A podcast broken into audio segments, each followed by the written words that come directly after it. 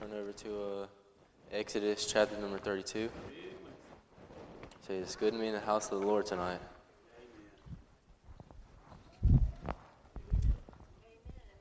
I'm glad He chose me. Exodus 32. I'm glad He chose me on October the 18th, 2022. And I'm glad I, I serve a God who's alive, not dead, like all these other false gods around here. Be in verse 7. And the Lord said unto Moses, Go get thee down from thy people, which thou broughtest out of the land of Egypt.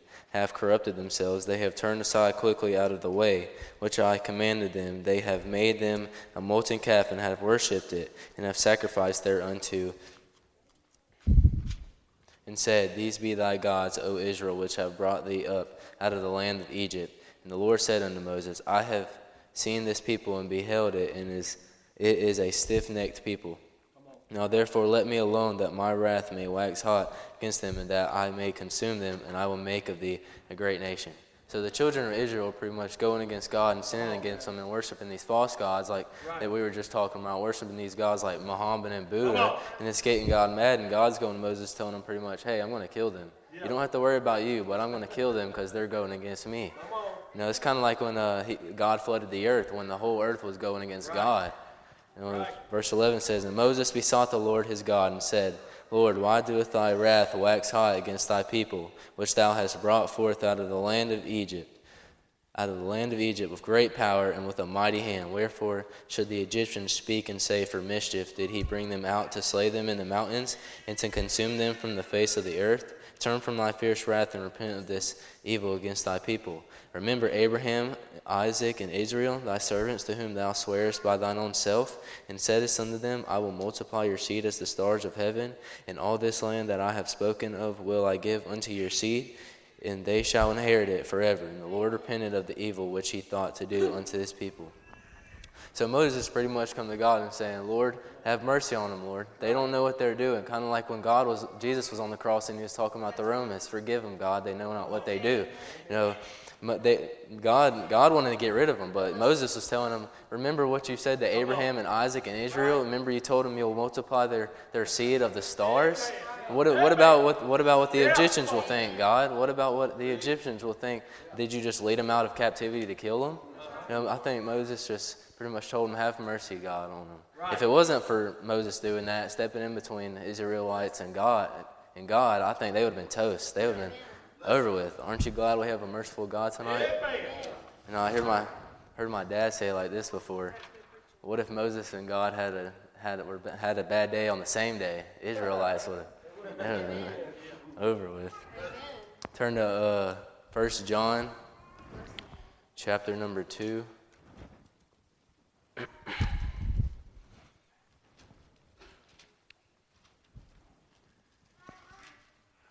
Verse number one says, My little children, these things write I unto you, that ye sin not. And if any man sin, we have an advocate with the Father, Jesus Christ the righteous. And he is the propitiation for our sins, and not for ours only, but also for the sins of the whole world. Aren't you glad tonight, church, that we have an advocate with the Father? We, we have an advocate, and his name is Jesus Christ. You know, I believe kind of like when Moses went to God and told him to have mercy on him. I believe Jesus Christ went to his Father and said, Lord, have mercy on them. They don't know what they do. Have mercy on them. I'll, I'll, take, I'll take the persecution. I'll take the death. I'll take, I'll take the sins of the world on me, and I'll take it so that they can come and have a relationship with you again. You know, I want to thank God that he did that, you know.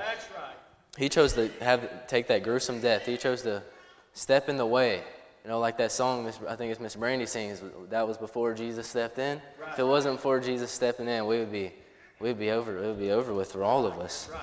Go to Romans chapter number five, verse number eight. But God commended His love towards us, that while we were yet sinners, Christ died for us much more than being now justified by his blood, we shall be saved from, from wrath through him. While we are yet sinners, Christ died for us. Christ chose to step in the way and take the heat. Christ chose to step in and tell God, you know what, don't worry. You don't have to put your wrath upon them, Father. I'll go down there and take the atonement. I'll go down there and die for them. I'll go down there and take all their sins so that they won't have to worry about dying and go to hell. No, I didn't.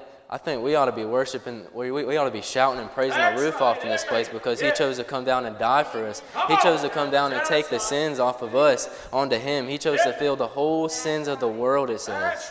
The whole sins of the world.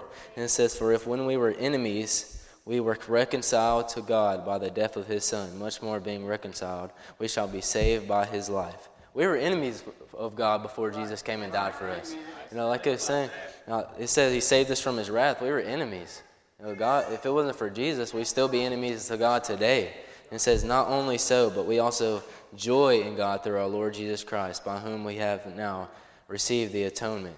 You know, God, Jesus told to come down here and reconcile our relationship with God. You know, back in the Garden of Eden, when they ate of the, fr- the forbidden fruit, that destroyed our relationship with God. But Jesus said, Father, have mercy on him, like Moses said.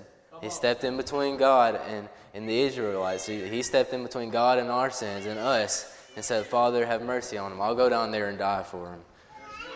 You know, I think it's Titus, Titus chapter number 2.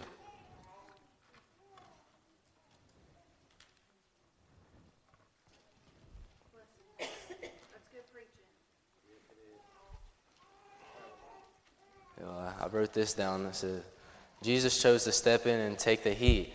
He chose to step in and take the beating. You know, kind of like when you have an older sibling and the little sibling does bad. You know, the older sibling doesn't want the sibling to get get in trouble, so the the, the they want the younger sibling to get in trouble, so the older sibling takes in, steps in and takes the beat, and that's what Christ did for us. He chose to step in and and pretty much take the heat of our sins. That's right.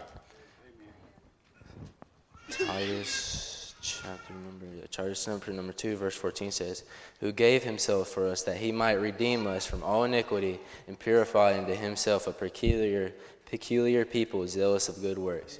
You know, in this in the day we live, church, I think lots of churches today have forgotten what God, Jesus has came and done for us. You know, by their works. You know, like Brother Wayne Sexton was preaching, we blame the way America's going on how the Democrats and Republicans and everything else that's going on, but we ought to blame it on how Christians are acting, how we're not letting God's light shine, how we're not spreading the word how we ought to be.